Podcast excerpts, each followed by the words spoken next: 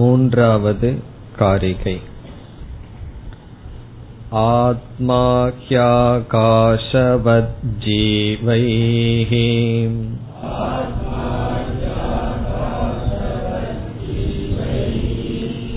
गडाकाशैरिवोदितः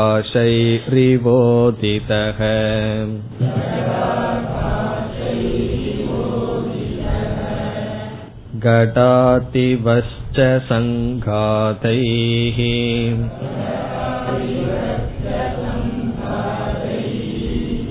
जाता वेतन्निदर्शनम्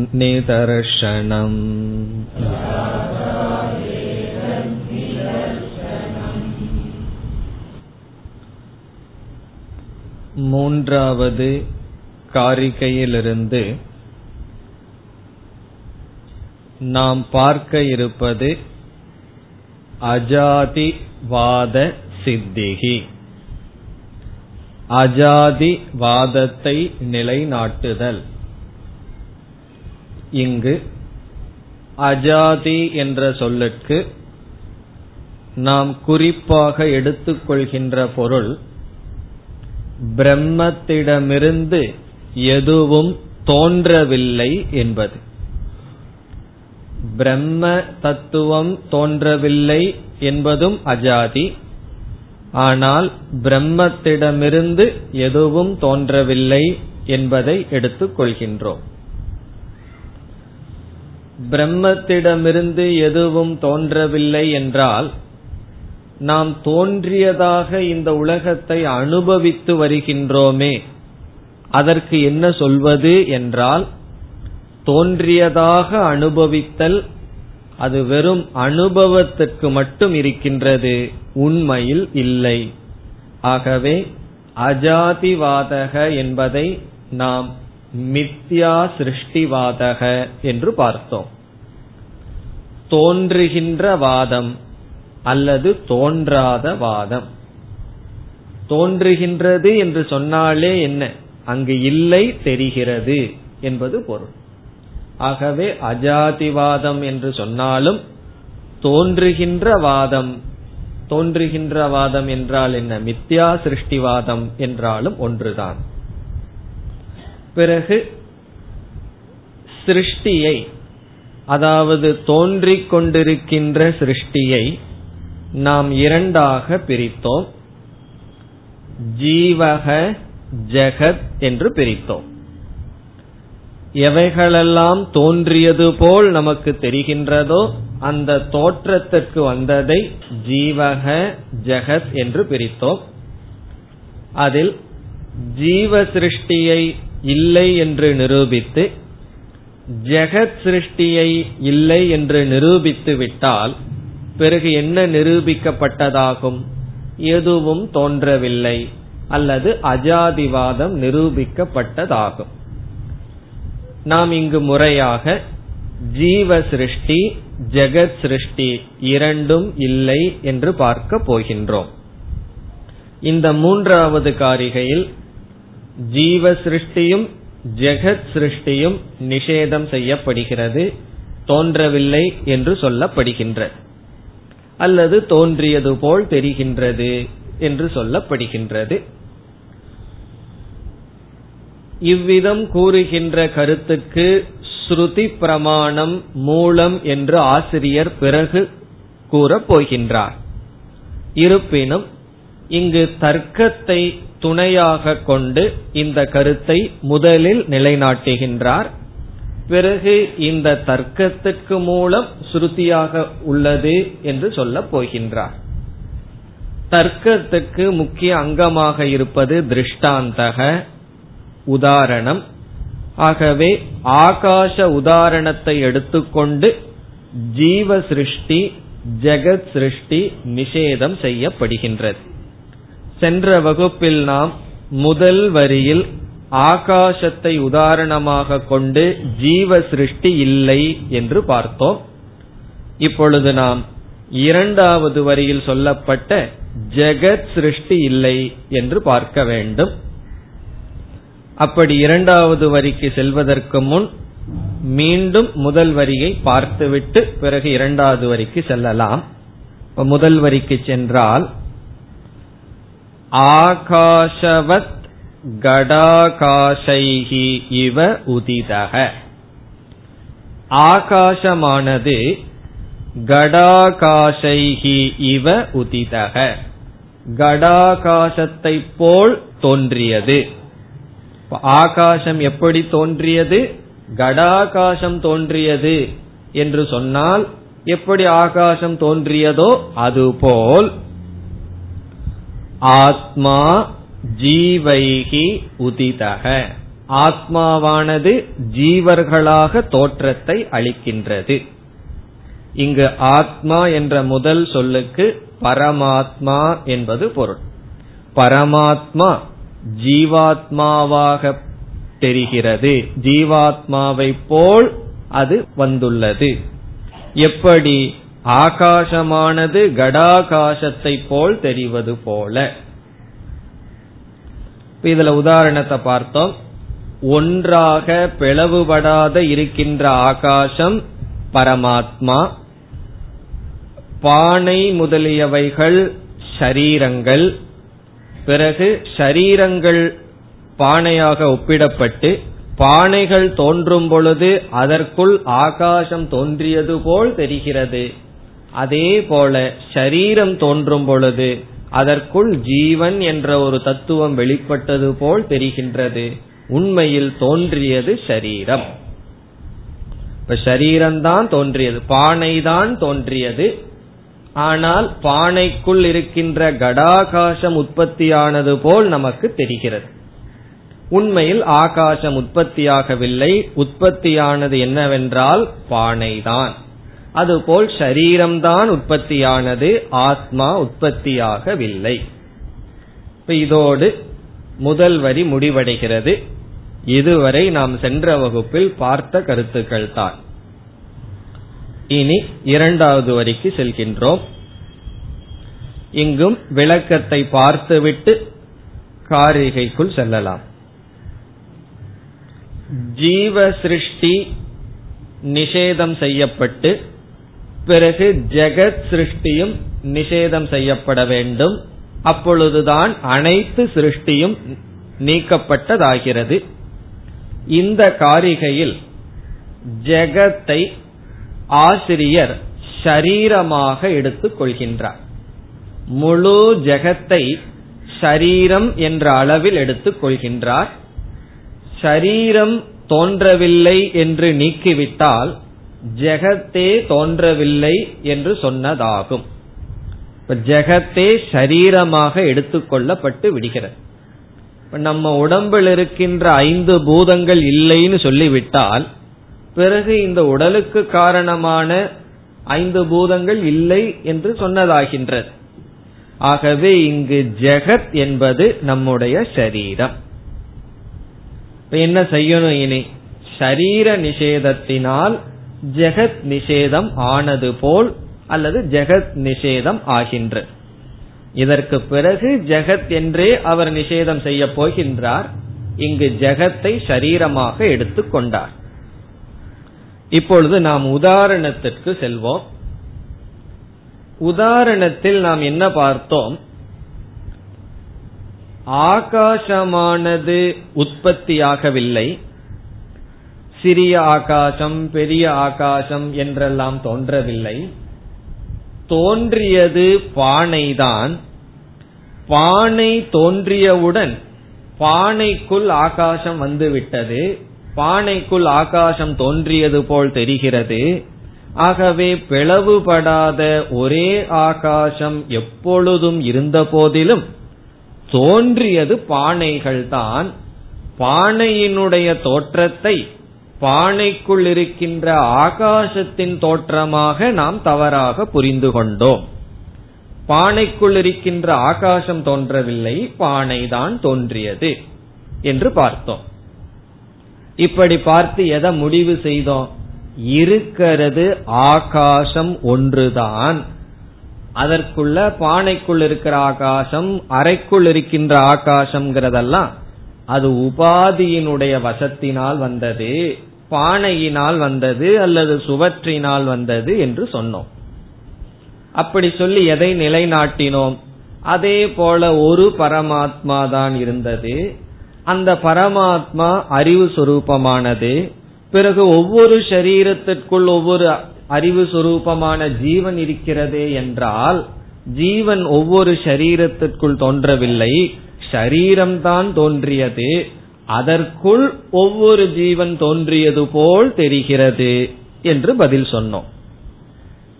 இப்ப இதுல இருந்து நமக்கு அத்வைத சித்திக்குமா இல்லையா என்று கேட்டால் கொஞ்சம் சிந்தித்தம்னா ஒரு குறை இதில் தெரிந்துவிடும்.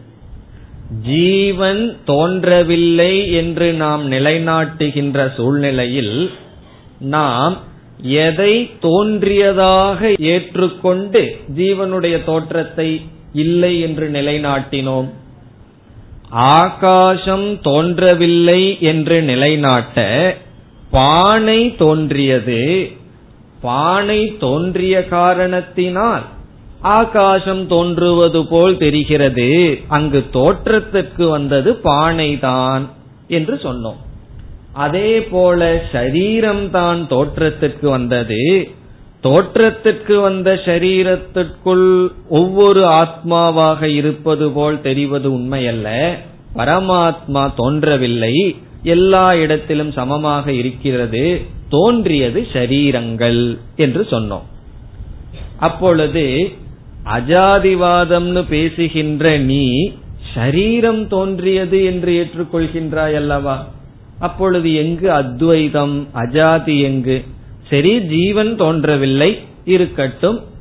ஆனால் சரீரம் தோன்றி விட்டதே ஆகாசம் தோன்றவில்லை அது ஒன்றாக இருக்கிறது இருக்கட்டும். ஆனால் பானை தோன்றியதே என்ற நிலை வருகிறது. இது வந்து நாம் உதாரணத்திலையும் தெளிவாக புரிந்து கொள்ள வேண்டும். பிறகு சரீர விஷயத்திலும் தெளிவாக புரிந்து கொள்ள வேண்டும். அதனால கவனமாக கேட்டால்தான் இந்த கருத்து புரியும். இது வரைக்கும் ஈஸியா புரிஞ்சிடும் இன்னைக்கு அடுத்த ஸ்டெப் வந்து கொஞ்சம் கடினம். அதாவது முதல்ல உதாரணத்திற்குள் செல்வோம். அதுக்கப்புறம் சாஸ்திரத்துக்குள்ள வரலாம். உதாரணத்துல என்ன நாம இனி நிலைநாட்ட வேண்டும்? ஒன்றுமே தோன்றவில்லை. எது அகண்டமாக ஒன்றாக இருக்கின்றதோ அதுதான் இருக்கின்றது. அதை தவிர்த்து இரண்டாவதாக ஒன்று இல்லை என்று நாம் நிலைநாட்ட வேண்டும்.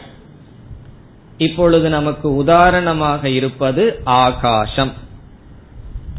திடீர் திடீர்னு எனக்கு வர்ற சந்தேகம் என்ன? இந்த ஆகாசம்ங்கிறது புரிஞ்சிருக்கோ அப்படிங்கிறது சந்தேகம். ஆகாசம்னா என்ன? வெட்ட வெளி. இந்த ஆகாசம் ஒன்று. அதற்குள்ள சின்ன சின்ன ஆகாசம் இருக்கிற மாதிரி தெரிகிறதுன்னா அது ஆகாசம் சின்னதாவோ பெருசாவோ தோன்றவில்லை. அது பானைகள் அல்லது அறைகள் இவைகள் இருக்கிறதுனால அது தெரிகிறதுன்னு பார்த்தோம். இனி நாம் என்ன செய்ய வேண்டும்? உதாரணத்தில் ஆகாசத்தை தவிர பானையும் இல்லை என்று சொல்லியாக வேண்டும். ஆகாசம் ஒன்றுதான் இருக்கின்றது. ஆகாசத்தை தவிர இரண்டாவது தத்துவம் இல்லைன்னு நிலைநாட்டி ஆகணும். ஆகாசமே தோன்றியதுன்னு சொன்னா அது பானையின் நிமித்தமாக வந்ததுன்னு சொல்றோம். சரி பானை தோன்றியதேன்னு சொன்னா அதை ஏற்றுக்கொண்டால் ஆகாசத்துக்கு வேறுபட்டு பானை இருக்கின்றதே. அப்பொழுது ஆகாசத்துக்கு விருத்தமான ஒரு பானை இருக்கும் பொழுது எப்படி அத்வைதம் ஏகம் என்று சொல்ல முடியும்? இந்த நிலையில் நாம் என்ன செய்ய போகின்றோம்? பானை என்பது இப்பொழுது உதாரணத்திலேயே இருக்கும். பானை என்பதையும் தோன்றவில்லை அதுவும் மித்தியா என்று நிலைநாட்ட வேண்டும். எப்படி என்றால் இதை நிலைநாட்ட ஒரு நாம் ஏற்கனவே பார்த்த நியதி தான் அதை ஞாபகத்தில் வைக்க வேண்டும். என்ன நியதி என்றால் ஒரு காரணத்திலிருந்து காரியம் ஒன்று தோன்றினால் காரியம் என்பது காரணத்துடன் கொடுக்கப்பட்ட ஒரு நாம ரூபம் இந்த நியதிய நாம் நன்கு மனதில் பதிந்து வைத்துக் கொள்ள வேண்டும். காரணம் கூட்டல் நாம ரூபம் இஸ் ஈக்வல் டு காரியம். காரியம் என்றால் படைக்கப்பட்டது. அந்த படைக்கப்பட்டது என்னவென்றால் அதற்கு உபாதானமாக ஒரு காரணம் இருக்கும் அல்லவா? மூல காரணம். அந்த காரணத்துடன் ஒரு உருவத்தையும் ஒரு பெயரையும் கொடுத்துள்ளோம். ஆகவே காரியம் என்று ஒன்றை நாம் எடுத்துக்கொண்டால் அந்த காரியமானது காரணத்திலிருந்து வேறாக இல்லை. காரியம் காரணத்திலிருந்து வேறாக இல்லை. அல்லது காரியத்தை தனியான பொருளாக எண்ண முடியாது. அதை நம்ம கவுண்ட் பண்ண முடியாது. தனியாக சத்தாக இருப்பதாக நாம் எண்ண முடியாது. ஒரு பொருளாக கொள்ள முடியாது. பிறகு பொருளாக எதை கொள்ளுவோம்? காரணத்தை மட்டும் நாம் பொருளாக கொள்ள முடியும். இதுக்கு என்ன உதாரணம்? களிமண் பானையே உதாரணம். இப்ப ஆகாசத்தை விட்டுருவோம். களிமண் பானைக்கு வருவோம். களிமண்ணிலிருந்து இருபது பானைகள் செய்யப்பட்டது. இப்பொழுது நம்முடைய எண்ணிக்கையில் இருபது பொருள்களாக நாம் எண்ணுகின்றோம். அந்த எண்ணிக்கையில தான் இப்ப பிரச்சனையே இருக்கு. அத்வைதமா துவைதமாங்கிறதுல எண்ணிக்கையில தான் நம்ம இருக்கோம். இப்ப இருபது பொருள்களை எண்ணுகின்றோம். அவைகளை நான் காரியம் என்று சொல்லிவிட்டால் அந்த இருபது பொருள்களுக்கும் ஒரு காரணம் என்று சொல்லிவிட்டால் அந்த எண்ணிக்கை பொய்யாகி விடுகின்றது. பிறகு ஒரே ஒரு களிமண் தான் சத்தியம். பிறகு இருபது என்று எண்ணியது இருபதாக தோன்றியது பொய். இந்த இடத்துல என்ன நியதியை ஞாபகம் வைக்க வேண்டும் என்றால் ஒரு பொருளை காரியம் என்று கூறிவிட்டால் அந்த பொருள் அதனுடைய காரணத்திலிருந்து வேறுபட்டு இல்லை. அதனுடைய காரணத்திலிருந்து வேறுபட்டு இல்லை அது மட்டுமல்ல காரியம் என்று சொல்லப்பட்டது இல்லை அது பொய். பானை என்பது பொய். அதற்கு மூல காரணமான களிமண் மட்டும் சத்தியம். இப்ப இந்த நியதியை மனதில் வைத்துக்கொண்டு நாம் ஆகாசத்திடம் செல்வோம். இப்ப இந்த இடத்துலதான் நாம பேசுற அனைத்து யுக்திகளுக்கும் மூலம் ஸ்ருதி என்பது தெரிய வருகிறது. சாஸ்திரம் என்ன சொல்கின்றது? ஆத்மாவிடமிருந்து தைத்திரிய உபனிஷத்தில் தஸ்மாத்வா ஏ தஸ்மாத் ஆத்மனக ஆகாச சம்பூதகன்னு சொல்லப்பட்டது. ஆகாசமானது தோன்றியது என்று சொல்லப்பட்டது. இப்போ ஆகாசம் வந்து ஆத்மாவே தன்னுடைய மாயா சக்தியில ஆகாசத்தை தோற்று வைத்தது. ஆத்மாவே மாயா சக்தியில் ஆகாசமாக விளங்குகின்றது. இனி ஆகாசத்திடம் ஒரு நாம ரூபத்தை சேர்த்தும் பொழுது ஆகாசத்திலிருந்து வாயு தோன்றியதுன்னு சாஸ்திரம் கூறுகிறது. ஆகாஷாத் வாயு இப்பொழுது வாயு ஆகாசத்திலிருந்து தோன்றியது. ஆகாசம் உபாதான காரணம் வாயுகு காரியம். பிறகு வாயுவை உபாதான காரணமாக கொண்டு அக்னியானது தோன்றியது. வாயோகோ அக்னிகி பிறகு அக்னி காரணமாக இருந்து கொண்டு அக்னியிலிருந்து ஆபக நீரானது தோன்றியது. பிறகு நீர் உபாதான காரணமாக இருந்து கொண்டு பிருத்திவி ஜடமான பூமியானது தோன்றியது. இப்பொழுது எவைகளெல்லாம் காரியம் என்று சொல்கின்றோமோ அந்த காரியம் தனியாக நிற்காது அதனுடைய காரணத்திலிருந்து வேறுபட்டதல்ல. அந்த இடத்துல ரெண்ட தனியா எண்ண முடியாது. இது ஒன்று இது ஒன்றுன்னு. காரணத்தை தான் எண்ண முடியும்? காரியத்தை எண்ண முடியாது? இப்பொழுது பிருத்திவி காரியம். அதற்கு காரணம் என்ன? என்றால் இதற்கு முன் ஜலம் நீர். அப்ப என்ன சொல்லலாம்? பிருத்திவிங்கிறது தனியா இல்லை. அதற்கு காரணமான நீர் தான் சத்தியம். அப்ப பிருத்திவிய வந்து நம்ம எண்ண முடியாது. நீர் தான் சத்தியமா இருக்கு. அது காரணமா இருக்கு. பிருத்திவிய பார்க்கும்போது தண்ணீர் வந்து சத்தியமாக இருக்கிறது. பிறகு அந்த தண்ணீரே காரியமாக இருக்கின்றது யாரிடமிருந்து? அக்னியை பார்க்கும் பொழுது. ஆகவே அக்னிதான் காரணம் சத்தியம். பிறகு நீராக தெரிவதில் அங்கு நீர் கிடையாது. அக்னியினுடன் சேர்க்கப்பட்ட ஒரு நாம ரூபம் அவ்வளவுதான்.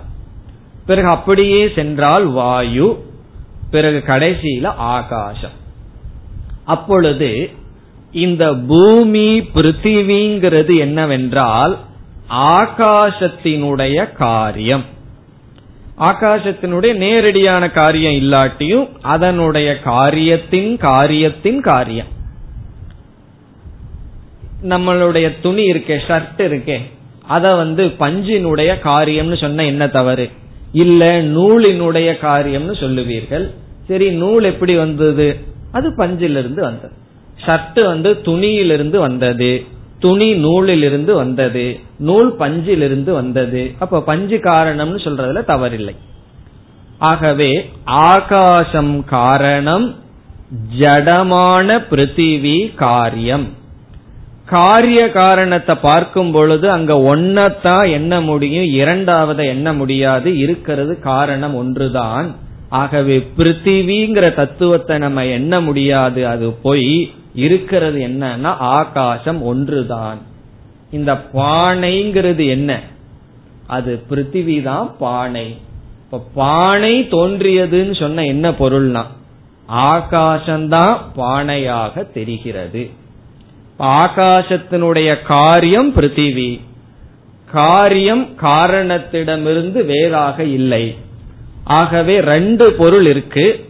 இப்ப வந்து பானை களிமண் இருக்கும் பொழுது நான் வந்து எத்தனை வஸ்து இருக்குன்னு கேட்டா ஒண்ணுதான் சொல்லணும். காரணம் என்ன? ஒன்று காரணம் இனி ஒன்று காரியம். இப்ப இந்த இடத்துல களிமண்ணும் புஸ்தகம் இருந்ததுன்னு சொன்னா புஸ்தகம்னு ஒரு பொருள் களிமண்ணுன்னு ஒரு பொருள் சொல்லலாம். களிமண்ணும் பானையும் இருந்ததுன்னா நான் களிமண்ணும் பானையும் ரெண்டு சொல்ல முடியாது. காரணம் ஒன்று.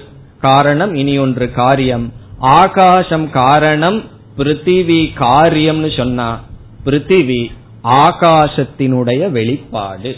அப்ப அங்க இருக்கிறது என்னன்னா பிருத்திவி தோன்றியதுன்னா என்ன? ஆகாசத்திடம் சில நாம ரூபங்கள் சேரும்போது பிருத்திவி தோன்றியது. புரிஞ்சுக்க முடிய மாட்டேங்குது. அது எப்படி? ஆகாசம் சூக்மமானது சூக்மமான ஆகாசம் எப்படி ஸ்தூலமா தெரிய முடியும் என்றால் நீராவி இருக்கின்றது. அந்த நீராவி அடுத்ததாக நீராக மாறுகிறது. அந்த நீரே பனிக்கட்டியா ஆகும் பொழுது இப்ப வந்து நம்மிடம் பனிக்கட்டி இருக்கு தண்ணீர் இருக்கின்றது நீராவி இருக்கின்றது. இது எல்லாம் ஒன்றா வேறான தத்துவமா? இப்ப சூக்மமான நீராவியானது ஸ்தூலமான தண்ணீர் போல இருந்தாலும் கூட நம்ம அங்க எத்தனை தத்துவம் இருக்குன்னு சொல்லுவோம். அந்த ஹெச் டூ ஓ அப்படின்னு சொன்னோம்னா அந்த ஒரே தத்துவம் தான் இருக்கு. அது ஆவி ரூபமா இருக்கு ஜல ரூபமாக திரவ ரூபமாக இருக்கின்றது. பிறகு அதே ஜட ரூபமாக தெரிகிறது. அதே போல ஆகாசம் காற்று ரூபமாக மாறுகிறது தெரிகிறது. கடைசியில பானை ரூபமாக தெரிகிறது. கடைசியில என்ன கருத்துக்கு வர்றோம்னா ஆகாசமே பானையாக தெரிகிறது. ஆகாசத்தினுடைய காரியம் பானை. ஆகவே பானைன பிருத்திவி. ஆகவே பிருத்திவி ஆகாசத்திலிருந்து வேறாக இல்லை. நீ அடுத்த கேள்வி இந்த ஆகாசம் எப்படி தெரிகிறது? என்ன காரணத்தினால இப்படி ஸ்தூலமா தெரியுதுன்னா அது என்னமோ காரணம் இருக்கட்டும். தெரியுதா இல்லையா? தெரிகிறது ஆகாசம் தானே நீர் ஆவி எப்படி ஐசா தெரியுது? பனிக்கட்டியா தெரியுதுன்னா. எப்படி தெரியுதோ எப்படி தெரியவில்லையோ தெரிகிறதா இல்லையா? தெரிகிறது. அதனால என்ன இருக்குன்னா இருக்கிறது ஒரே ஒரு தத்துவம். எப்படி ஹைட்ரஜன் ஆக்சிஜன் சொல்லி அந்த காற்றே திரவமாக ஓடுகிறதோ அந்த திரவமே பனிக்கட்டியாக தெரிந்தாலும் நாம இருக்கிறது ஒரே தத்துவம்னு ஏற்றுக்கொள்கின்றோமோ அதே போல ஆகாசம்தான் ஸ்தூல பிரபஞ்சமாக இருக்கின்றது. ஸ்தூல பிருத்திவியாக இருக்கிறது. பிருத்திவி தான் பானை. அப்ப என்ன இருக்குன்னா ஆகாசம் ஒன்றுதான் அத்வைதம். காரணம் என்ன? நாம் பானை தோன்றியதுன்னு சொல்லும் பொழுது நம்ம என்ன அர்த்தத்துல சொல்லியிருக்கோம்னா ஆகாசமே பானையாக தோன்றியது. வேற எங்காவது இருந்து பானை தோன்றி இருந்தா ஆகாசம் ஒன்னு இருக்கு பானைன்னு ஒன்னு இருக்குன்னு சொல்லலாம். ஆனால் ஆகாசமே பானையாக காட்சி அளிக்கின்றது. அப்படி பானையாக காட்சியளிக்கின்ற காரணத்தினால் மறுபடி என்னன்னா இதே ஆகாசம் பிளவுபட்டது போலும் காட்சியளிக்கிறது ஆகாசமே பானையாகவும் ஆகாசமே பிளவுபட்டது போலும் காட்சியளிக்கின்றது. உதாரணம் புரிந்திருக்க வேண்டும். புரிந்திருந்தால் அடுத்ததுக்கு போவோம். ஏன்னா இந்த ஆகாசம் வந்தாவே கொஞ்சம் செட்டில் ஆயிருது அடுத்தது என்ன? இருக்கிறது பரமாத்மா ஒண்ணுதான்.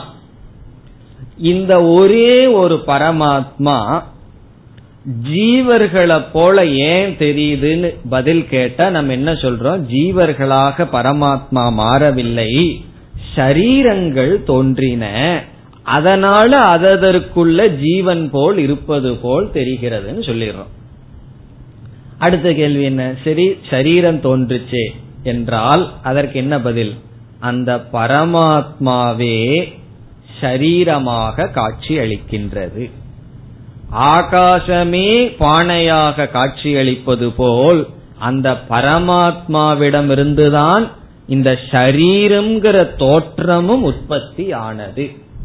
இப்ப பரமாத்மாவே ஜீவனாக காட்சியளிக்கிறது. காட்சியளிக்கிறதுன்னு என்ன? தோன்றியது போல் தெரிகிறது.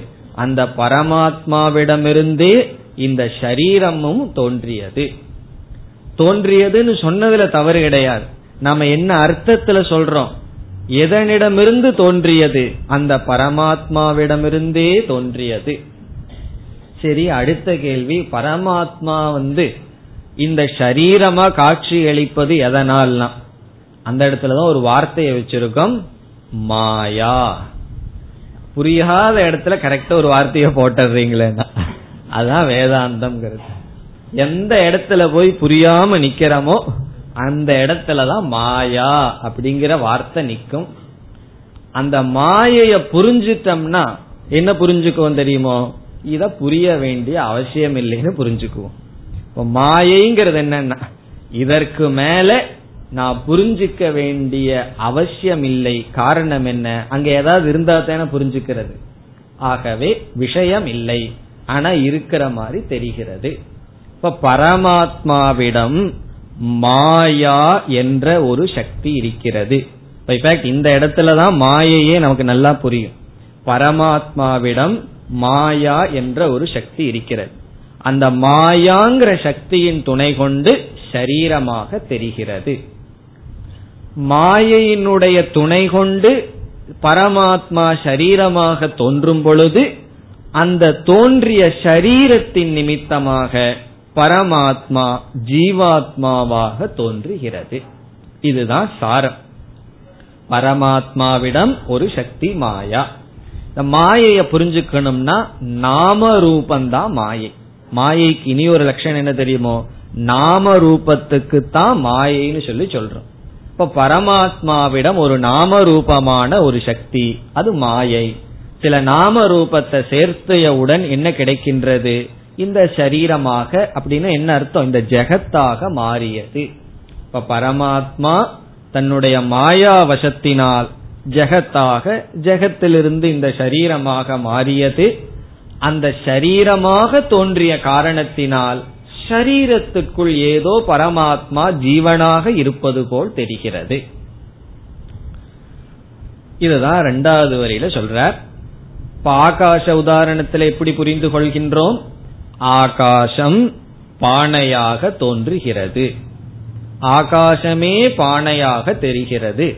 இந்த இடத்துல ஒரு சந்தேகம் வரலாம். சூக்மமானது எப்படி ஸ்தூலமாக தெரியும்? அதற்கு நாம உதாரணம் பார்த்தோம். சூக்மமான நீராவி ஸ்தூலமான பணியை போல் தெரிவது போல அப்படி தெரியறதுக்கு வாய்ப்பு இருக்கே. அதே போலதான் சூக்மமான ஆகாசம் ஸ்தூலமாக தெரிகிறது. ஆகவே ஸ்தூலமாக தெரிகின்ற பானை முதலியவைகள் ஆகாசத்திலிருந்து வேறல்ல. அப்ப பானைய ஆகாசத்திலிருந்து இரண்டாவது பொருளா எண்ண முடியாது. இப்ப பானை இருந்த போதிலும் தோன்றிய போதிலும் ஆகாசம்தான் இருக்கு. காரணம் பானை காரியம் ஆகாசம் காரணம். இப்படி தன்னிடமிருந்தே தோன்றிய அந்த பானையின் நிமித்தமாக ஆகாசம் சிறியதாக பெரியதாகவும் தோன்றுகிறது.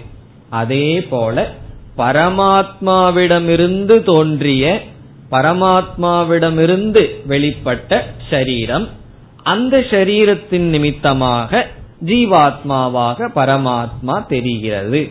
உண்மையில் என்னன்னா இருக்கிறது ஒரு பரமாத்மா.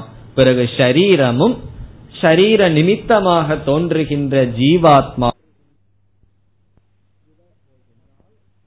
என்றால் பானைகளை பானைகளை போல பானை முதலியவைகளை போல. ஆதினா முதலியவை கடாதிவத் என்றால் பானை முதலியவைகளை போல.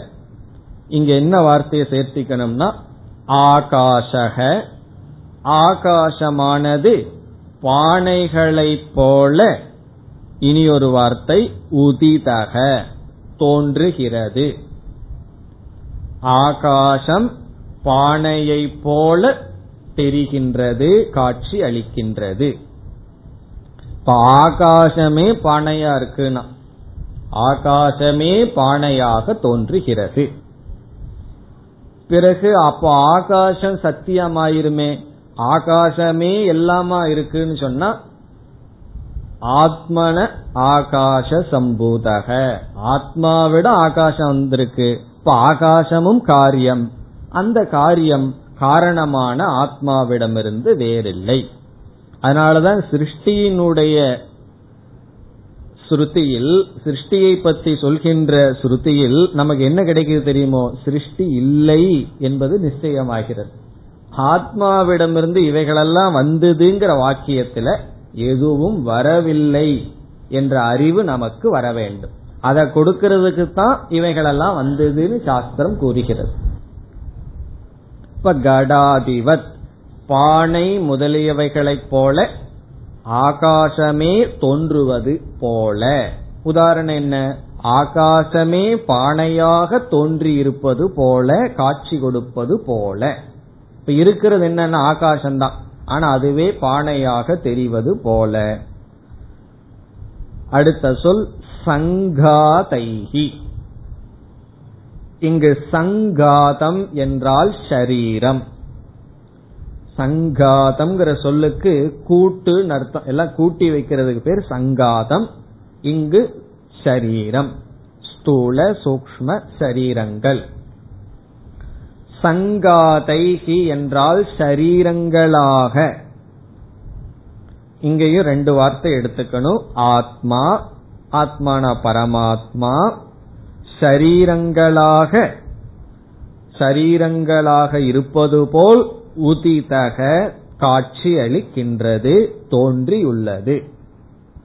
ஆத்மா சரீரங்களாக தோன்றியுள்ளது.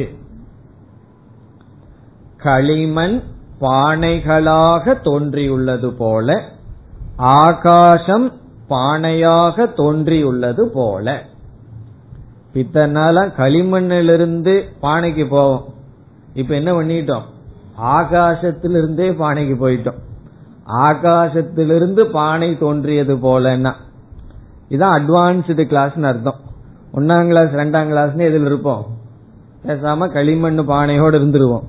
மாண்டவிக்கியத்துக்கு வந்துட்டோம் அப்படின்னா ஆகாசத்திலிருந்தே களிமண்ணுக்கு போயிருவோம்.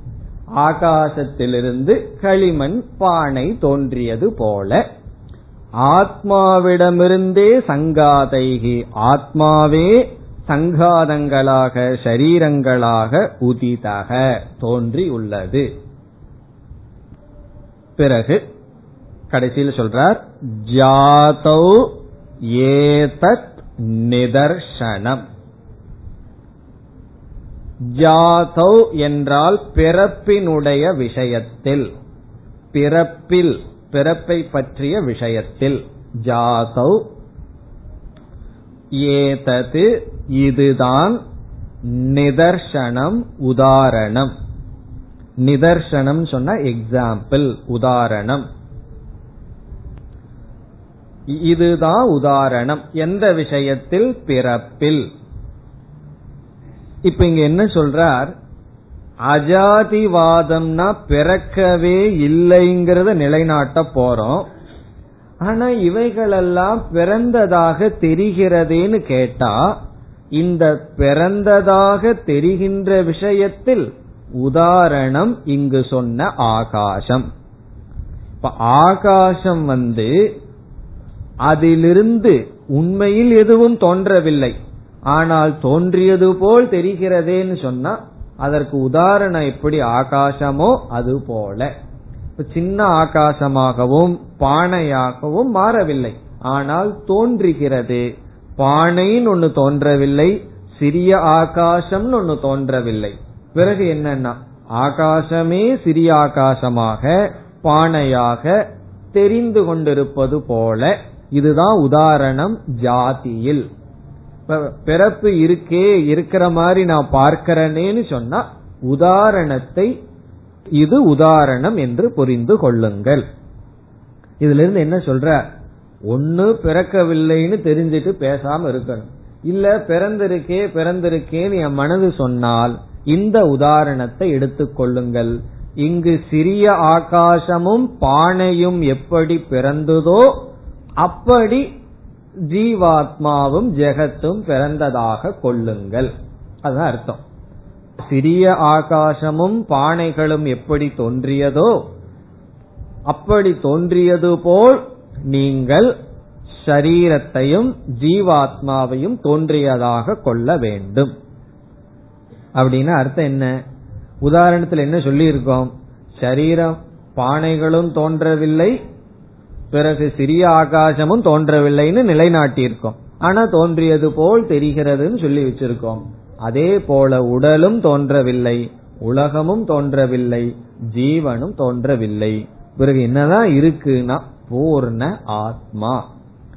தோன்ற மாதிரி தெரியுதேன்னா இந்த உதாரணத்தை மனதில் கொள்ளுங்கள். அதுதான் இந்த காரிகையினுடைய சாரம். இனி என்ன செய்ய போகின்றார்? இந்த காரிகையில எதை நிலைநாட்டினாரோ அதையே பல கோணங்களில் பல விதமாக நிலைநாட்டப் போகின்றார் நான்காவது காரிகை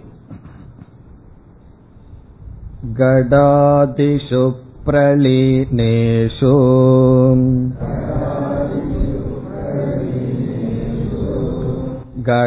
गडाकाशदयो यथा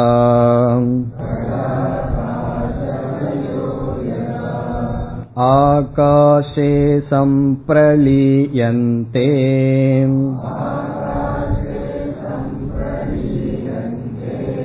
तद्वज्जीवा इहात्मनि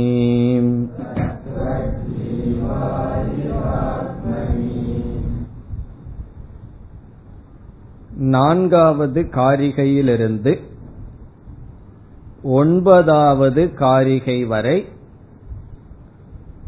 ஜீவ சிருஷ்டி நிஷேதக. ஜீவ சிருஷ்டியை நிஷேதம் செய்கிறார். நான்கிலிருந்து ஒன்பது வரை. மூன்றாவது காரிகையில சாரமாக சொன்னார். இனி நமக்கு ஒரு காரிகையில புரிந்து விடாது. என்னதான் ஆகாசம் ஆகாசத்திலிருந்து தான் பானையே வந்ததுன்னு சொன்னா கொஞ்சம் புரியறது கடினம். ஆகவே விதவிதமான அதே ஆகாசத்தை உதாரணமாக வைத்துக்கொண்டு எந்த விதத்தில் ஜீவன் தோன்றவில்லை அழியவில்லை என்று ஜீவனுடைய சிருஷ்டியை நிஷேதம் செய்கிறார். ஜீவன் தோன்றவில்லைன்னு சொல்கிறார். இது ஒன்பதாவது காரிகை வரை செல்லும். குறிப்பா இந்த காரிகையில் என்ன சொல்கின்றார்? ஜீவன் நாசத்தை அடையவில்லை என்று நிலைநாட்டுகிறார். ஜீவனுக்கு இறப்பில்லை என்பதுதான் நான்காவது காரிகையினுடைய சாரம். ஜீவன் இறப்பதில்லை. என்ன இந்த சந்தேகம் வந்ததல்லவா? யாருக்கு வந்தது? நச்சிகேதனுக்கு வந்தது. ஏயம் பிரேதே விசிகித்சா மனுஷியே அஸ்தித்யேகே நாயம் அஸ்தீதி செய்கே. இந்த ஜீவன் இறந்ததற்கு பிறகு மனிதன் இறந்ததற்கு பிறகு அவன் இருக்கானா இல்லையான்னு சந்தேகப்படுகிறார்கள்னு சொல்லி. பிறகு யம தர்மராஜா பதில் சொன்னாரு அவன் வந்து இறப்பதில்லை நித்தியக அஜகன்னு சொன்னார். அப்படி ஜீவன் இறப்பதில்லை என்பது இங்கு கருத்து. அதற்கும் ஆகாசத்தையே உதாரணமாக வைத்து சொல்கின்றார். இப்பொழுது ஜீவன் பிறக்கவில்லைன்னு சொன்னா பிறகு இறக்கவும் இல்லை. பிறக்காதவன் எப்படி இறக்க முடியும்? இறப்பான். ஆகவே ஜீவன் பிறக்கவில்லை என்றால் இறக்கவில்லை. இப்படி சொன்ன உடனே அடுத்த கேள்வி என்ன? ஜீவன் பிறக்கவில்லை என்றால் இறக்கவில்லைன்னு சொல்கிறீர்கள். பிறந்தது போல் தெரிகிறதுன்னு சொன்னா நம்ம என்ன பதில் சொல்லுவோம்? இறந்தது போல் தெரிகிறது. சரி பிறந்தது போல் தெரிகிறதுக்கு என்ன காரணம்னா நம்ம என்ன உதாரணத்தை சொன்னோம்? பிறந்தது போல் தெரிவதற்கு காரணம் சரீரம் தோன்றியதனால். பிறகு இறந்தது போல் தெரியறதுக்கு காரணம் என்னன்னா சரீரம் இறப்பதனால். இப்ப வந்து பானைக்கு போயிருவோம் ஆகாசத்துக்கு போயிருவோம். ஆகாசம் தோன்றவில்லை. சின்னதா பெருசா தோன்றவில்லைன்னு சொன்னோம். சரி ஆகாசம் தோன்றது போல தெரியுதேன்னா அதற்கு காரணம் பானைகள் தோன்றியதனால்னு சொல்றோம். சரி ஆகாசம் இப்போ கடாகாசம் போயிடுதே நஷ்டம் ஆயிடுதேன்னு சொன்னா ஆகாசம் இறக்கிறது போல தெரியுதேன்னு சொன்னா அதுக்கு என்ன பதில் சொல்லுவோம்? பானை உடைவதனால். அதே போல சரீரம் தோன்றியதனால் ஜீவாத்மா தோன்றியது போலும் சரீர நாசம் அடைஞ்சா ஜீவாத்மா நாசம் அடைகிறது போல தெரிகின்றது. ஆகவே அதே ஆகாச உதாரணத்தில் ஜீவன் தோன்றவில்லை என்பது எப்படியோ அப்படி ஜீவன் அழிவதில்லை. அப்ப ஜீவன் அழிவது போல் தெரிகிறதுன்னு சொன்னா அது வந்து தேகத்தினுடைய நாசம் ஜீவனுடைய நாசமாக நினைக்கின்றோம். இப்ப நமக்கு வந்து அழிவு வருகிறது நான் இறந்து விடுகின்றேங்கிற எண்ணம் வந்ததுன்னு வச்சுக்கோமே. அதனுடைய அர்த்தம் என்ன? நாம் நான்கிற சொல்லுக்கு சரீரத்தை எடுத்துக்கொண்டோம். உடல் அழியும் பொழுது நான் அழிவது போல. இப்ப ஜீவகங்கிற சொல்லுல என்ன இருக்கு? தேகக பிளஸ் ஆத்மா. ஜீவன்கிற சொல்லுல உடல் ஆத்மா ரெண்டும் கலந்திருக்கின்றது. இங்க என்ன சொல்கின்றார்? ஆத்மாங்கிற அடிப்படையில ஜீவன் அழிவதில்லை. நான் ஜீவன்கிற சொல்லுக்கு தேகத்தை தான் அர்த்தமா சொல்றேன்னு சொன்னால் ஏன்னா அந்த உடல்ல பிரதிபிம்ப சைத்தன்யமும் இருக்கே. நான் ஜீவன்கிற சொல்லுக்கு உடல் தான் அர்த்தம்னு சொன்னா என்ன சொல்லுவோம்? அவன் அழிகின்றான். அவன் தோன்றுகின்றான் என்பது பதில். ஆனால் ஜீவனுடைய உண்மையான சொரூபம் ஆத்மா. ஏன் உடல்ல வச்சுக்க கூடாதான்னா அந்த உடல் ஆத்மாவிடமிருந்துதான் தோன்றியது. ஆத்மாதான் உடலாக காட்சியளிக்கின்றது. ஆகவே ஜீவனுடைய சொரூபம் ஆத்மா. அழிவதில்லை. அதுதான் இந்த காரிகையினுடைய சாரம். பார்ப்போம். கடாதிஷு பிரளீனேஷு. முதல்ல உதாரணத்தில் இருக்க. கடாதிஷு பிரளீனேஷு பானை முதலியவைகள் அழியும் பொழுது. கடாதிஷு கடம் என்றால் பானை ஆதினா ரூம் அப்படின்னு எதெல்லாம் சொல்றோமோ அறைகள் என்றெல்லாம் சொல்வது போல பானை முதலியவைகள் உபாதிகள் அர்த்தம். பிரலீனேஷுன அழியும் பொழுது நாசமடையும் பொழுது உருமாறும் பொழுது. என்ன இனிமேல் சில வார்த்தைகளை எல்லாம் அவ்வளவு சாதாரணமா சொல்லிடக்கூடாது. அழியும்னு சொன்ன என்ன? அழியாதுன்னு சொல்லி விடுவீர்கள் உருமாறும் பொழுது. எதுவும் அழியற போறதில்லை. காரணம் என்ன? எது தோன்றியது? ஆகவே பானை உடையும் பொழுது பிரளீனேஷு என்ன ஆகுதா கடாகாஷாதயக. கடாகாச ஆதயக. கடாகாசம் முதலியவைகள் பானைக்குள் இருக்கின்ற ஆகாசங்கள்.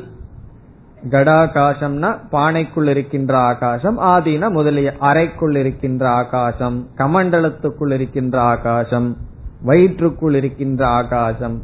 எக்ஸாம்பிளுக்கு ஆதி பானைக்குள் இருக்கின்ற ஆகாசம் என்ற ஆகாசங்கள் யதா எப்படி இப்ப முதல் வரியில பானை முதலியவைகள் அழியும் பொழுது உருமாறும் பொழுது கடாகாசம் பானை ஆகாசம் என்பவைகள் யதா எப்படி? இரண்டாவது வரைக்கும் வருவோம். ஆகாஷே சம்பிரளியந்தே. இங்க ஆகாஷேனா மகா ஆகாஷே பெரிய ஒரு ஆகாசத்திற்குள் சம்பிரளியந்தேனா கலந்து விடுகின்றதோ? ஒரு ஆகாசத்திற்குள் ஒடுங்குகின்றதோ? இப்ப பானைய உடைச்சோம் அப்படின்னா அந்த பானைக்குள் இருக்கிற ஆகாசம் பெரிய ஆகாசத்திற்குள் கலந்து விடுகின்றதோ? ஒடுங்கி விடுகின்றதோ? ஒன்றாகி விடுகின்றதோ? கடாகாசக ஆகாஷ கடாகாசமானது ஆகாசத்துக்குள் சம்பிரளியந்தே. எப்படி ஒடுங்குகின்றதோ?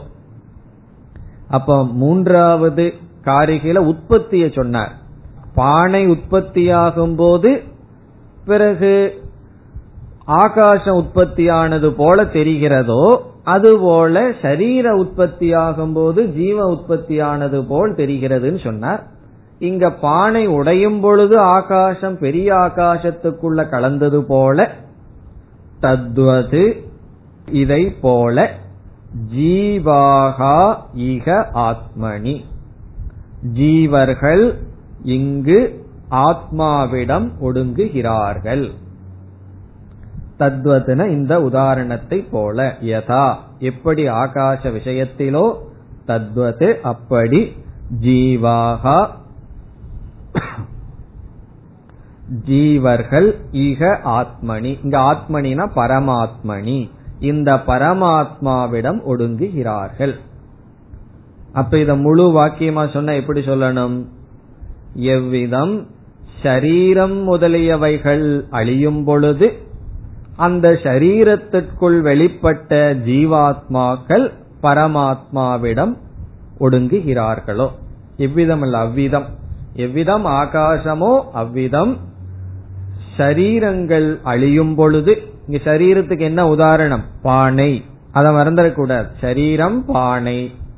சரீரத்துக்குள்ள இருக்கின்ற ஆத்மாவாக தெரிந்து கொண்டிருக்கின்றது ஆகாசம் கடாகாசம் பானைக்குள்ள இருக்கிற ஆகாசம். பிறகு மகாகாசம் பரமாத்மா.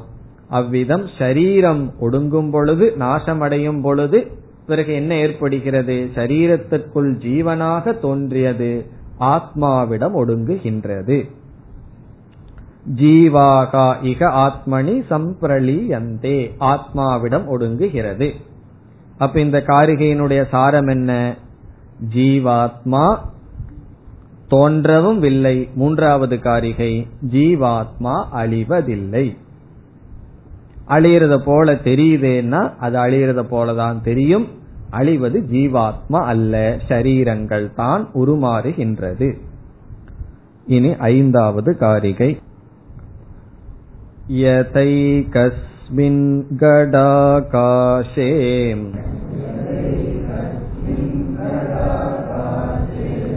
रजो धूमादिभिर्युते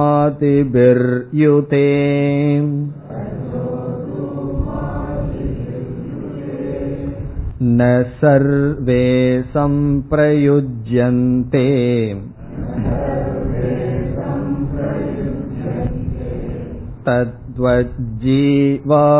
तद्वज्जीवासुकातिभिः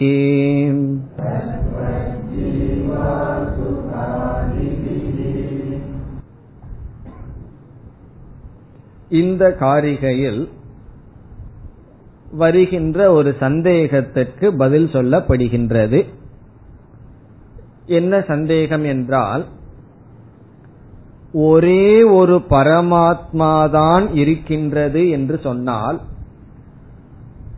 அந்த ஒரு பரமாத்மாக்களே அனைத்து ஜீவாத்மாக்கள் என்றும் கூறினால் ஒரு ஜீவாத்மாவு சுகத்தை அடையும் பொழுது அனைத்து ஜீவாத்மாக்களும் சுகத்தை அடைய வேண்டும். ஒரு ஜீவாத்மா துக்கத்தை அடையும் பொழுது அனைத்து ஜீவாத்மாக்களும் துக்கத்தை அடைய வேண்டும். ஆனா அனுபவத்தில் என்னன்னா ஒருத்தன் துக்கத்தை அடையிறத பார்த்து தான் இனி ஒருத்தனுக்கு சுகமே வருது. அவன் கஷ்டப்படுறான்னு பார்த்து இவன் சந்தோஷப்படுறான். நீங்க என்ன சொல்கிறீர்கள்? ஒரே ஒரு ஆத்மா தான் எல்லா ஜீவாத்மாவாகவும் இருக்கிறது. பிறகு வேற என்ன வேற சொல்லிடுறோம்? அவரவர்களுக்குன்னு வந்த பாவ புண்ணியத்தினாலதான் இப்படி சுக துக்கப்படுறன்னு சொல்றோம். அப்படி ஒவ்வொரு ஜீவாத்மாவுக்கும் தனித்தனி பாவ புண்ணியம்னு ஒரு இடத்துல சொல்றோம். அவங்க அவங்களுக்கு இருக்கிற பாவ புண்ணியத்தை படி இப்படி இருந்துட்டு இருக்கோம்னு சொல்றோம். பிறகு என்ன சொல்கிறீர்கள்? ஒரே பரமாத்மா தான் அனைத்து ஜீவாத்மாவாகவும் இருக்கிறார். அப்ப இந்த சந்தேகம் வருது. அதற்கு இங்கு இங்கேயும் ஆகாசத்தை வச்சுக்கிறார். ஒன்பதாவது காரிகை வரைக்கும் அவர் ஆகாசத்தை விட போறதில்லை.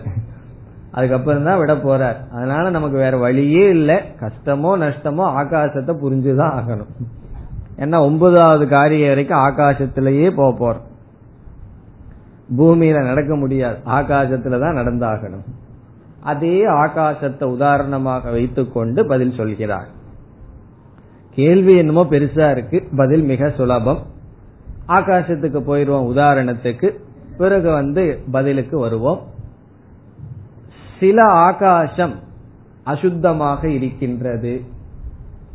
சில இடங்கள் வந்து சுத்தமா இருக்குன்னு சொல்றோம். இப்ப இந்த இடத்துக்கு வந்தா சுத்தமா இருக்கு அந்த இடத்துக்கு போனா அசுத்தமா இருக்கு கிச்சனுக்குள்ள போனா வேற வாசம் வருது வேற இடத்துக்கு போனா வேற வாசம் வருதுன்னு சொல்றோம். இப்பொழுது ஆகாசத்துக்குள் நாம் என்ன சொல்றோம்? சுத்தமா இருக்கு அசுத்தமா இருக்குன்னு சொல்றோம். இந்த இந்த இடம் இந்த அறை நல்லா இருக்கு சுத்தமா இருக்குன்னு சொன்ன என்ன? இந்த ஆகாசம் நல்லா இருக்குன்னு சொல்றோம். இந்த பானை வந்து சுத்தமா இருக்கு இந்த பானை வந்து அசுத்தமா இருக்கு இந்த பானைக்குள்ள பெருங்காய வாசம் வருது இப்படி எல்லாம் சொல்றமே. இதெல்லாம் என்னன்னா ஆகாசம் ஒரே ஆகாசமா இருந்தா ஒரு இடத்துல அசுத்தமா இருந்தா அசுத்தமான வாசனை வந்தால் எல்லா இடத்துலயும் அதே வாசனை தான் வரணும் அப்படின்னு நம்ம கேட்போமா?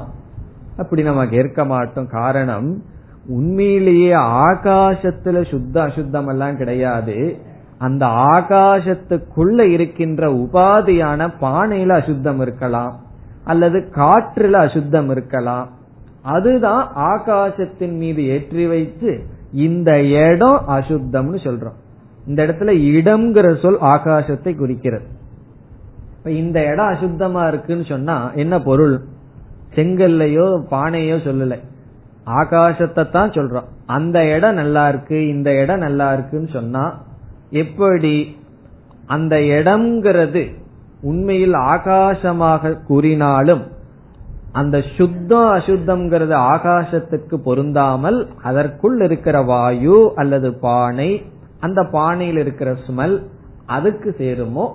அதே போல ஆத்மா சுத்தமாக இருக்கின்றது. இந்த ஆத்மாவுடன் சேர்ந்து நாம் புரிந்து கொண்ட ஷரீரங்கள் அசுத்தமாக இருக்கின்றது. சுகதுக்கத்தை அனுபவிப்பது ஷரீரங்கள் ஆத்மா அல்ல. பாப புண்ணியத்தை தனித்தனியாக வைத்திருப்பது அவரவர்கள் ஷரீரங்கள் இப்ப இத வந்து பலர் ஏற்றுக்கொள்ள மாட்டார்கள். சுகம் துக்கம் இச்சா துவேஷம் ஞானம் இவைகளெல்லாம் ஆத்ம குணம்னு சொல்ற வாதிகள் உண்டு. ரொம்ப சிந்திச்சாங்கன்னா சொல்லிடுவார்கள். தார்க்கிகர்கள் சொல்றது. தர்க்கவாதிகள் வந்து எட்டு குணம் ஆத்மாவுக்கு சொல்கிறார்கள். சுகம் துக்கம் இச்சா துவேஷம் இதெல்லாம். ராக துவேஷம் இதெல்லாம் ஆத்மாவினுடைய குணம்னு சொல்கிறார்கள். இப்ப இந்த இடத்துல கௌடபாதர் என்ன சொல்றார்? இந்த ராகத்வேஷம் சுகம் துக்கம் கர்ம பலன் இருக்கிற இடம் இதெல்லாம் சரீரம்தான். ஆத்மா அல்ல. ஆனா ஆளுக்கு ஒரு சரீரம் இருக்கு. அதனால ஒரு சரீரத்துல ராகத்வேஷமோ சுக துக்கமோ அனுபவிச்சா வேறொரு சரீரத்துக்கு போறதில்லை. காரணம் சரீரத்தினுடைய வேற்றுமையை நாம் ஏற்றுக்கொள்கின்றோம். இப்படி ஒரு பானை வேறு இனியொரு பானை வேறுன்னு சொல்றோம். அதே போல சரீரத்தில்தான் சுகதுக்கம் எல்லாம் இருக்கின்றது. இந்த இடத்துல சரீரம்னா சூக்ம சரீரமும் எடுத்துக்கொள்ளப்படுகிறது. ஏன்னா சுகதுக்கம் எல்லாம் கூட ஸ்தூல சரீரத்துக்கு கிடையாது. சூக்ம சரீரம். பிறகு அந்த சூக்ம சரீரம் உருவாவதற்கான பாப புண்ணியங்கள் எல்லாம் சரீரத்தினுடைய அடிப்படையில் ஆத்மாவுக்கு இல்லை. எப்படி வாயுவிடம் ஒரு துர்நாற்றம் இருந்தா அந்த இடத்துல இருக்கிற ஆகாசத்துல ஏற்றி வச்சிடறோமோ? இப்ப இந்த இடத்துல நாம அகர்பத்திய வைக்கிறோம் நல்ல வாசனை வருகிறது. என்ன சொல்றோம்? இந்த இடம் தூய்மையாக இருக்கிறதுன்னு சொல்றோம். நல்ல வாசனையுடன் இந்த இடம் கூடி இருக்கிறதுன்னு சொல்றோம். ஆனா உண்மையிலேயே என்ன சொல்லணும்? இங்கு இப்பொழுது இருக்கின்ற காற்று வாசனையுடன் இருக்கிறதுன்னு சொல்லணும். ஆனா விவகாரத்துல அப்படி சொல்றது இல்லையே. அப்படியெல்லாம் சொல்ல முடியாது. விவகாரத்துல இடம்னு சொல்லிக்கலாம். ஆனா உண்மை என்ன? காற்றில் நறுமணம் அல்லது நறுமணம் இல்லாத மனம் அதெல்லாம் இருக்கு. ஆகாசத்துல வைப்பது போல் ஷரீரத்தில் இருக்கின்ற சுகதுக்கங்கள் ஆத்மாவிடம் ஏற்றி வைக்கப்படுகிறது. அதுதான் பதில் சொல்ற ஆகாசத்தில் அசுத்தங்கள் அல்லது வேறுபாடுகள் ஒரு இடத்துல இருந்தாலும் எல்லா ஆகாசத்துக்கு ஏன் போறதில்லைன்னு சொன்னா உண்மையிலேயே ஆகாசத்திடம் அவைகள் கிடையாது. அங்க உபாதியில தான் இருந்தது. அதே போல ஜீவர்களினுடைய சரீரத்தில் தான் வேறுபாடு ஆத்மாவிடம் கிடையாது. அப்போ ஆத்மா நிர்குணம். ஆத்மாவுக்கு எந்த ராகத்வேஷம் சுகதுக்கம் இதெல்லாம் கிடையாது. நம்ம என்ன பண்ணிட்டு இருக்கோம்னா ஆத்மாங்கிற அடிப்படையில எல்லா ஜீவனும் ஒண்ணுதான். ஆனா அனாத்மாவோட விவகாரம் பண்ணும்போது அந்த சரீரம் எப்படிப்பட்ட தர்மமோ அப்படி விவகாரம் பண்றோம். ஆத்மான்னு சொல்லிட்டு எல்லா சமமா இருக்கணும்னா அது மனதினுடைய அறிவு. ஆனா விவகாரம்னு வரும்போது அந்தந்த சரீரம் எப்படி இருக்கோ அப்படி. ஆகாசம் தூய்மையா இருக்கு சுத்தமா இருக்கு நான் எங்க வேணாலும் போய் உட்கார்ந்துக்குவேன். கோவநதி கரையில் உட்கார்ந்து தியானம் பண்றேன்னு சொல்ல முடியாது. காரணம் என்ன? அந்த இடத்தில் இருக்கிற சூழ்நிலைக்கு தகுந்த மாதிரி நம்ம விவகாரம் செய்கின்றோம். அதே போல் சரீரம் அசுத்தமானது சுக துக்கத்துடன் கூடியது. ஆத்மா அப்படிப்பட்டதல்ல. அதுதான் கூறுகின்றார். அடுத்த வகுப்பில் பார்ப்போம். ஓம் போர் நமத போர் நமிதம் போர் நமுதச்சதேம் पूर्णस्य पूर्णमादाय पूर्णमेवावशिष्यते ॐ शान्ति शान्ति शान्तिः